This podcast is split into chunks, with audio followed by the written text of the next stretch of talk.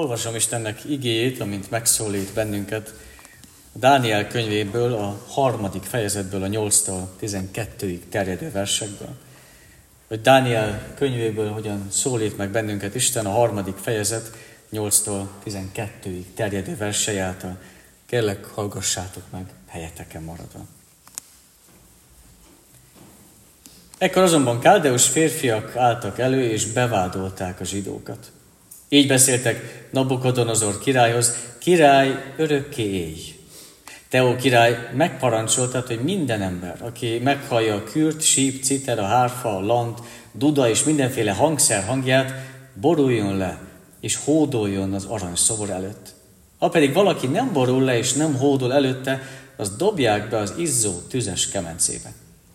Vannak itt zsidó férfiak, Sidrák, Misák és Abednégó, akiket Babilon városában állítottál szolgálatba. Ezek a férfiak semmibe sem vesznek téged, ó király. Nem tisztelik Isteneidet, és nem hódolnak az aranyszobor előtt, amelyet felállítottál.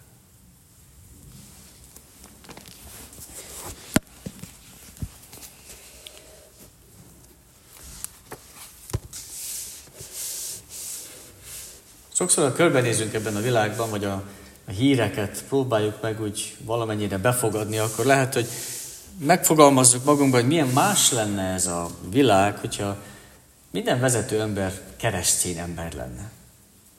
Ha a vezető pozícióban lévő emberek másképp döntenének, hogyha hinnének Istenben, vagy Krisztus követő emberek lennének, akkor talán még úgy csatlakozna hozzájuk más is. Akkor másképp kéne szembenézni egy-egy háborúval. Másképp lehetne kezelni a lopást, vagy a gyilkosságot. Talán, talán megszűnne az éhezés, vagy kevesebben az irítség. Talán még az igazságtalanság is olyan lenne, amit ritkán említenénk. Sokkal több lenne inkább a, a szeretet, vagy jobb, jobban bennünk lenne az együttérzés. Esetleg az egymás segítése valahogy természetesebb lenne. Mennyire más lenne a világ Gondoljuk sokszor, hogyha megoldást keresünk, akkor hogyha azok az emberek, akik befolyással bírnak, egy kicsit másképp próbálnák rendezni ezt a világot. De azért érdemes tovább kérdeznünk, hogy vajon tényleg ennyi kell ehhez? Tényleg működne ez? Hiszen a kereszténység már volt vezető pozícióban, hogyha a világ történelmet nézzük meg, és mi lett belőle? Sokszor inkább, hogy még több elnyomás lett belőle. Vagy sokszor épp a, a keresztes hadjárat származott belőle, vagy sokszor épp a hamis Krisztus követés származott belőle, mert meg kell felelni a hatalomnak. Ha a kereszténység hatalomra jut, akkor nagyon gyakran eltorzul. Nagyon gyakran pont a lényegét veszíti el. Mi kisebbségben működünk. Ugye a Két példázat, ami felolvasásra került, és pont erről szól, hogy a, a mustármag, a kovász, a kicsi, a kicsiben működik az Isten. A kicsiben működik az Isten, és hogyha mi kontrasztként itt kell legyünk ebben a világban, hogy ebben a világban tudjuk felmutatni azt, hogy lehet másképp is. Nem többségként, hanem kisebbségként. Ha kovászként, ha mustármaként jelen vagyunk, a, a kicsiként, akire úgy lehet legyinteni, hogy nem is számít igazán, és mi mégis elhisszük, hogy lehet növekedés. Hogy lehet ebből sokkal nagyobb is. Hogy a hit az át tudja járni az egész világot, át tudja járni a kultúrát, az embereket, és tényleg át tudja adni az üzenetet, hogy van ura ennek a világnak. Kérdés azonban az, hogy akkor az a cél, hogy minél kevesebben legyünk. Akkor nem is kell senkinek mondani vagy beszélni az Istenről, maradjunk csak mi kevesen, maradjunk csak kisebbségben, és érezzük azt, hogy jó ez így nekünk. Ha kevesebben vagyunk, annál jobb, akkor nem kell senkiről és senkinek beszélnünk az örömírről. Ön erről szól, hogy maradjunk minél kevesebben. Igazán a mi feladatunk az a kiállás. A mi feladatunk az a hűség, a mi feladatunk az örömírnek az átadása. És az Isten kezébe van az idő, az Isten kezében van az idő, hogy ő tudja, hogy mikor érkezett el az a helyzet, amikor tényleg Isten országa az ki tud teljesedni. Az ő kezében van az idő, amikor látja azt, hogy mikor érkezett el az a helyzet, hogy mindenki elismeri őt úrként a világ felett. És addig, amíg ezt a célt még látjuk magunk előtt, mi e felé tartunk, és addig mi kisebbségben vagyunk, és addig hirdetnünk kell a hűséget, az örömhírt és a kiállást. Vajon mikor lesz ez? Sokszor belefáradunk abba, hogy kevesen vagyunk, vagy belefáradunk abba, hogy mikor lesz már valaha Istennek az országa, mert nem úgy tűnik, főleg, hogyha a híreket nézzük és kapcsoljuk be, egyáltalán nem úgy tűnik, mintha közeledne.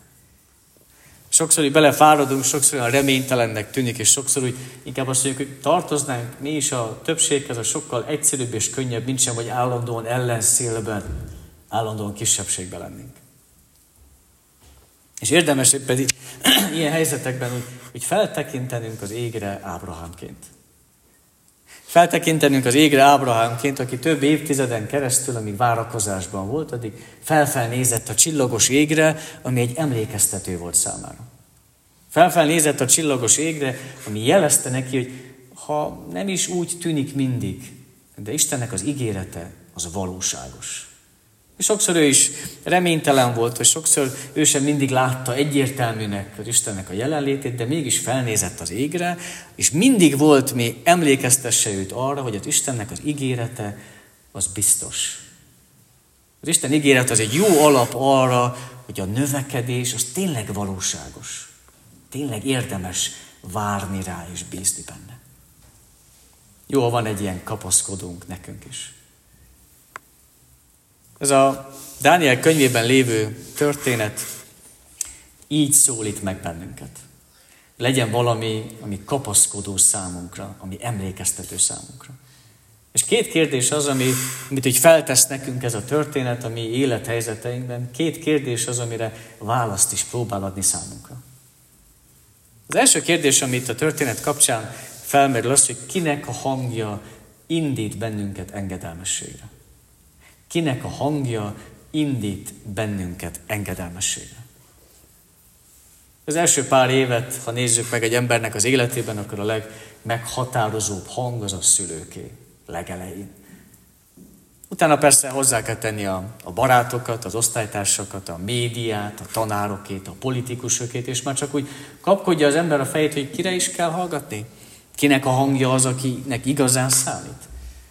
És lehet a mai ember azt mondja, hogy az én hangom. Én a saját magam hangjára hallgatok, én tudom, hogy ki vagyok én a leginkább, én a saját hangomra hallgatok, a, a másik az nem érdekel. Annyiban azonban megegyezhetünk, hogy a hallás és az engedelmesség az összefügg. A hallás és az engedelmesség az kéz a kézben együtt jár. Ugye a történet itt arról szól, hogy hatalmas uralkodó Babilonnak, az uralkodója Nabukodonozor egy hatalmas aranyszobrot épít, és az a parancs hangzik el, hogy mindenkinek le kell borulnia, amint a hangszerek megszólalnak. És ezt meg is teszi mindenki, mint a mai részben olvassuk, kivéve három embert, három zsidó embert. Megszólalnak a hangszerek, le kell borulnia mindenkinek, a parancs elhangzik, halljad és engedelmeskedj. Halljad és bizonyítsd be, hogy hallottad azzal, hogy leborulsz. Olyan, mint amikor szülőtől elhangzik a gyerek felé, tedd fel a kezed az asztalra. És ha felkerül a kéz az asztalra, akkor bizonyíték ez arra, hogy igen, hallatszik. Tényleg hallotta. Vagy amikor elhangzik az, hogy, hogy énekeljünk, és a gyülekezet elkezd énekelni akkor ez bizonyíték arra, hogy, hogy hallatszott. Hallatszott a, a kérés, és mindenki énekel. Vagy amikor elhangzik az, hogy induljunk el, és mindenki elindul, és együtt lehet menni csoportként. Amikor elhangzik egy felszólítás, és utána jön a cselekedet is, akkor ez egy bizonyíték arra, hogy, hogy hallatszott, hogy hallotta az illető, és teszi is. És valami legtöbb ember, amikor beszélünk egymással, vagy megszólítjuk egymást, akkor így szólítjuk meg, hogy mondunk a másiknak valamit, és hogyha látjuk, hogy teszi is, akkor elhisszük, hogy tényleg hallatszott. És Isten is így szólít meg bennünket. Akkor kire hallgatunk? Kire hallgatunk? Kinek adjuk meg a hallás után az engedelmességet? És erről a három emberről annyit tudunk, hogy egy magas pozícióban voltak, Annak ellenére, hogy idegenként érkeztek ebbe az országba, de, de be tudták bizonyítani a bölcsességüket, hogy nem hiába valóan kerültek ők magas pozícióba, nem méltatlanul vannak ilyen magas beosztásban, és akkor talán magától értetődő lenne, hogy ha már így szépen feltornázták magukat a létrán, akkor ez a legkevesebb igazán, hogy hálából boroljanak le. Fogolyként érkeztek idegen országba, mégis jól ment az ő soruk, akkor nyugodtan hálásak lehettek volna ennek az uralkodónak, hogy rájuk tekintett, és ők mégis az Istennek voltak hálásak. Pedig hát nyugodtan mondhatták volna azt, hogy még számunkra is talán megért, érthető lett volna, hogy hát a, hát a királyt szolgálják, a király adta meg a lehetőséget, hogy ilyen magas pozícióban legyenek, ő tartja el neki köszönhetik, hogy jól vannak, nem nagy dolog most ennyivel meg kell állni, hogy kicsit leborulnak. És ők mégis az Istennek voltak hálásak. Hogy lehet ezt? Mindenért az Istennek voltak hálásak. És hogy, hogyan lehetséges ez? Hogyha valakinek mi lekötelezettjei vagyunk, akkor úgy érezzük, hogy valaki tett értünk valamit, akkor ha nem is mindig jó szívvel, de úgy érezzük, hogy valahogy azért ezt vissza kell adni. Nem maradhatunk adósok, tartozunk ennyivel, és valamivel tényleg tartozunk az embereknek, és valamivel tartozunk az Istennek. És itt a barátok nagyon jól különbséget tudtak tenni, hogy a dicsérettel az Istennek tartozunk, nem a királynak. Tisztelettel most nem a királynak tartozunk, hanem egyedül az Istennek. És az volt igazán a nagy dolog, hogy ők Istennek voltak hálásak azért, mert, mert sokkal valóságosabb volt számukra az Isten, mint a király. Sokkal valóságosabb volt számukra az Isten, mint a király. És ez volt a, ez az egész nyitja az egész történetnek, az egész nyitja annak, hogy ők talpon maradnak, hogy még, még színből sem hajtják meg a fejüket, hogy sokkal valóságosabb volt számukra az Isten. Hogy annak a szavára figyelnek, és annak a szavára hallgatnak, és engedelmeskednek, akinek a, a hatalma és akinek a jelenléte sokkal valóságosabb és jelenvalóbb mindennél. Ennek a, ezeknek az embereknek az Isten a szabadítót jelentette. És a, a történet folytatásában meg pontosan meg is látjuk, hogy mit is jelent számukra ez a szabadítás, de hogy a király számára az Isten annyit jelentett, hát egy, egy álomfejtő, aki, úgy, aki érdemes odafigyelni, mert különleges dolgokat tud tenni, de, de nem szabadító a király számára, mint ahogy a három ember számára. Csak akkor érdemes, és csak akkor lehet talpon maradni a bálvány előtt, ha nekem Isten a szabadító Isten. Csak akkor lehet talpon maradni, hogyha nekem az Isten a szabadító Isten. Hogyha mindent, mint a, a mártírok egykor, mindent felteszek egyetlen egy lapra az Istenére, és akár a halált is tudom választani a hűtlenség ellenében. Nem leszek hűtlen, még akkor is, hogyha az életemmel játszom. És lehet, hogy ez nagyon ideálisnak tűnik, és lehet úgy tűnik, hogy hát ez, ez túl szép, hogy igaz legyen, de de nem ettől lesz valóságos az Isten. Nem ettől lesz valóságos, hogy én úgy bízom benne, hogy nem az számít, amit látok, hanem az, amit ezek mögött látok, a hatalmas Isten. Érdemes belegondolni abba, hogy ott áll a három ember, mindenki leborul a hatalmas szobor előtt, és ők, ők mégis állva maradnak. Ez sem lehetett könnyű, mikor mindenki leborul, és ők mégis állva maradnak. Aztán később még nehezebbé vált, amikor oda viszik csak őket, hárdujukat a király elé, szembe kell nézzenek a király és ott kell kimondják azt, hogy, hogy nem, nem borulunk le. A világ leghatalmasabb urának nemet mondani nem egyszerű.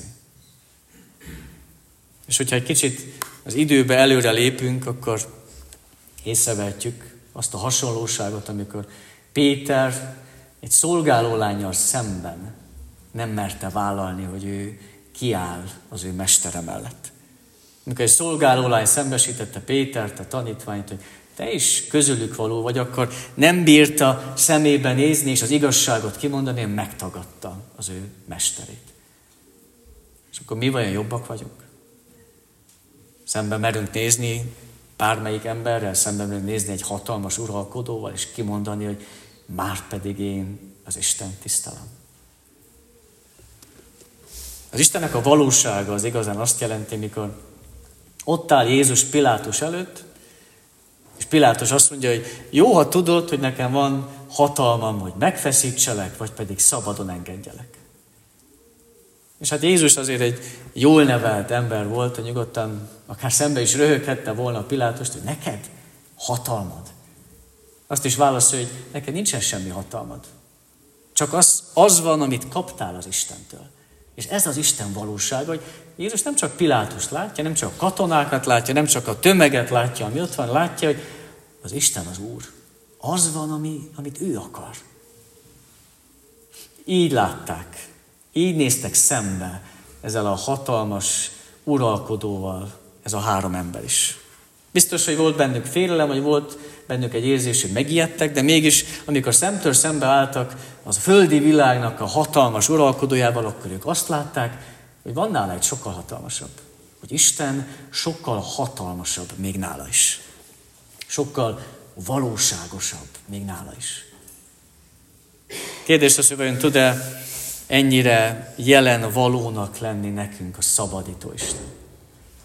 Tud ennyire jelenvalónak, valóságosnak lenni nekünk a szabadító Isten, aki, aki nem varázsol, nem marad egy járszóban fekvő, kicsiny, tehetetlen gyermek, akinek nem mi kell segítsünk, hogy egy kicsit tudjon boldogulni ebben a világban, hanem aki megtisztít bennünket a bűntől, aki megszabadít bennünket, aki leveszi a legnagyobb terhet, ami vállunkról, és megszabadít attól, amitől senki más nem tud megszabadítani. Hogy tudunk-e bízni abban, aki, aki örömhírt hozott számunkra, hogy úgy szerette Isten ezt a világot, hogy az ő egyszülött fiát adta, ha valaki hisz ő benne, el ne vesszen, hanem örök élete legyen. Ma, ha az ő szavát halljátok, akkor ne keményítsétek meg a ti szíveteket. Kinek a szavára hallgatunk? Tette fel az első kérdést számunkra a történet, majd folytatódik a kérdések sora, és azt a kérdést is felveti, hogy ha tényleg ennyire valóságos számunkra az Isten, akkor hogyan vagyunk jelen ebben a világban? Ha ennyire valóságosan jelen van számunkra az Isten, mit látnak rajtunk mások? Mit látnak rajtunk hitetlenek? Vagy mit látszik, mi látszik rajtunk a hittel párhuzamos emberek számára? Mit vesznek észre bennünk és rajtunk? És sokszor szeretnénk azt jelezni, hogy mi azért mások vagyunk. És ha a visszajelzéseket nézzük, sokszor a, a hitetlenek pont azt, lát, azt mondják vissza, hogy nem, ők is pont olyanok, mint mi. És az igazat megvalva jóval látjuk azt, hogy hamis lenne azt mutatni, hogy mi sokkal jobbak vagyunk. Mi is megbetegszünk, mi is megbotlunk, mi is tévedünk, mi sem vagyunk szuperhősök. De gyakran átesünk a ló túlsó oldalá, és azt gondoljuk, hogy hát ha úgyse lehetünk mi mások, akkor maradjunk mi is a többséggel. Legyünk mi is olyanok, mint a többi ember, elégedjünk meg ennyivel. Ha mindenki téved, mi is tévedünk, akkor nem kell mi mást megmutassunk. Mi is emberek vagyunk, nyugodtan tartozzunk akkor az emberekhez. Az egyetlen dolog, ami, amit tehetünk, az az, hogy felfelé mutatunk. Hogy én nem vagyok tökéletes, de van valaki, aki tökéletes. Az egyetlen dolog, amit tehetünk, az, hogy felfelé mutatunk. Az, hogy, hogy égünk. Úgy égünk, mint egy csipkebokor, ami oda vonzza az embereket, hogy kérdezzék meg, hogy ki van benned, hogy te tudsz más lenni? Hogy ki van benned? Kinek a gyermeke vagy, hogy te tudsz más lenni? És a három barát, mikor idegenként fontos pozícióba jutott, akkor ez természetesen azzal járt együtt, hogy elég sok irigy ember vette őket körül. És itt a történetben meg is látszik rögtön, hogy vádat emelnek ellenük, a pontos szót nézzük meg, akkor úgy is mondhatnánk, hogy darabokra akarták szedni őket, vagy egy kicsit másképp fordíthatnánk, hogy szétmarcangolni szerették volna őket. Valójában már rég kerestek fogást ezen a három emberen, a körülötte lévő többiek, hogy végre találhattak valamit, nagyon örültek. Végre valamit tudtak találni, hogy fogást találjanak, hogy végre el tudják, oda tudják vinni a király elé, és elítélhetik őket. Mit találtak? Mi volt a vád? Az volt a vád, hogy hűségesek az Istenhez. Semmi más nem találtak. Csak annyit, hogy hűségesek voltak az Istenhez. Hogy úgy voltak jelen egy idegen országban, idegen nevekkel, mert más neveket kaptak, hogy már úgy várták tőlük, hogy hát most szépen lassan majd az Istenüket is elfelejtik. És lehet, hogy nem gondolunk sokszor rá így, de a hitvalláshoz tartozik az is, amikor mást zavar a mi hitünk. És nem, nem erőszakosan, nem a disznók elé szorva, hanem hogy gerincesen és talpon maradva zavarja a világot a mi hitünk. Ez is hitvallás. Mit mondanak azokra, akik templomba járnak? Sokszor mondják azt ránk, hogy hát ők se jobbak, vagy ők se mások, mint mi, és különben is otthon is lehet nyugodtan imádkozni, és otthon is lehet az igét hallgatni. És talán bólinthatunk arra, hogy igen, tényleg, egyikünk sem jobb a másiknál. Csak egyedül Krisztus jobb nálunk. Mi sem vagyunk jobbak egyik a másiknál, egyedül Jézus Krisztus jobb nálunk. De mi ezért jövünk ide. Ezért jövünk ide, hogy együtt vele tudjunk lenni. Hogy együtt azzal tudjunk lenni, aki nálunk sokkal jobb, és akit követni érdemes. Ha kifogást hallunk rólunk, magunkról, akkor egyetlen egy kifogást halljunk, az, hogy fontos nekünk az Isten. Ha ez az egy kifogás hangzik el rólunk, akkor tudhatjuk így, mustármakként is hihetünk a növekedésben. Ha kicsi is, de tudjuk, bízunk az Istennek az ígéretében, érdemes talpon maradnunk, érdemes kiállnunk, mert a hit oda van kapcsolva mellé a növekedés is. Amen.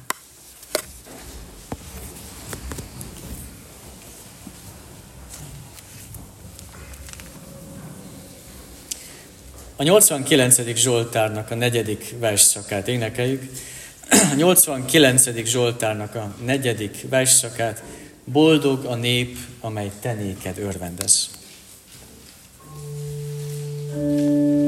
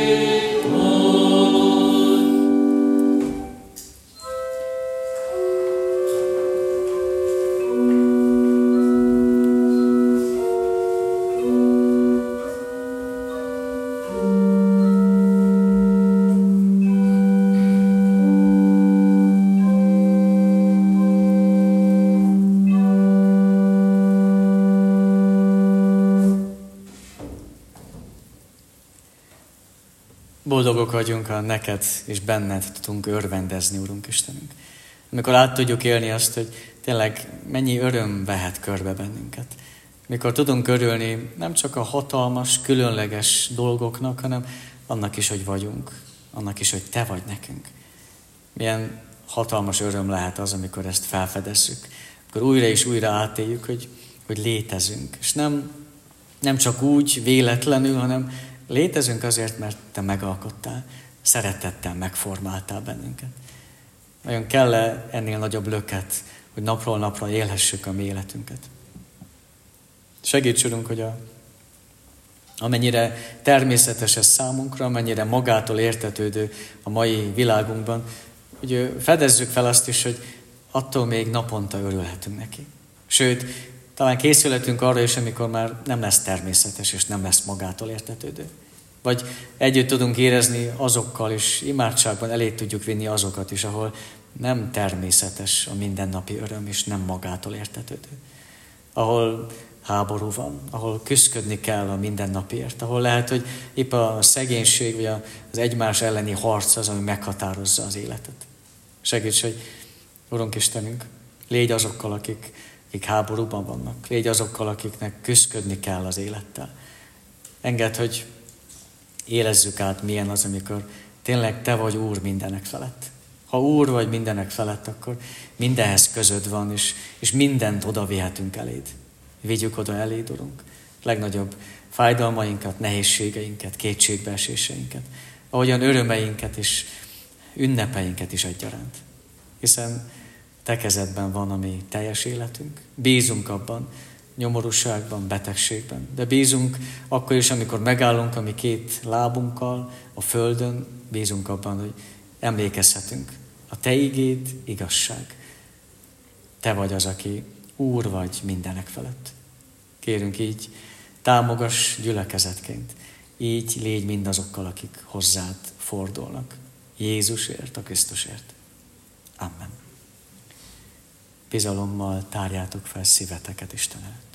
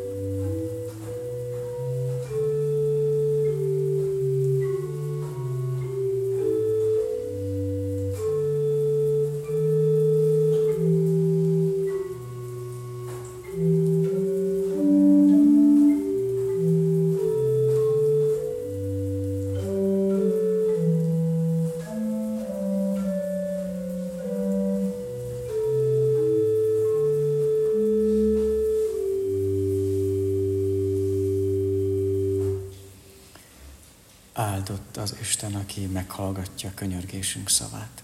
Amen. Mi, atyánk, aki a mennyekben vagy, szenteltessék meg a te neved. Jöjjön el a te országod. Legyen meg a te akaratod, amint a mennyben, úgy a földön is. Minden napi kenyerünket add meg nékünk ma. És bocsásd meg védkeinket, miképpen mi is megbocsátunk az ellenünk védkezőknek. És ne védj minket kísértésbe, de szabadíts meg a gonosztól, mert tiéd az ország, a hatalom és a dicsőség mindörökké. Amen.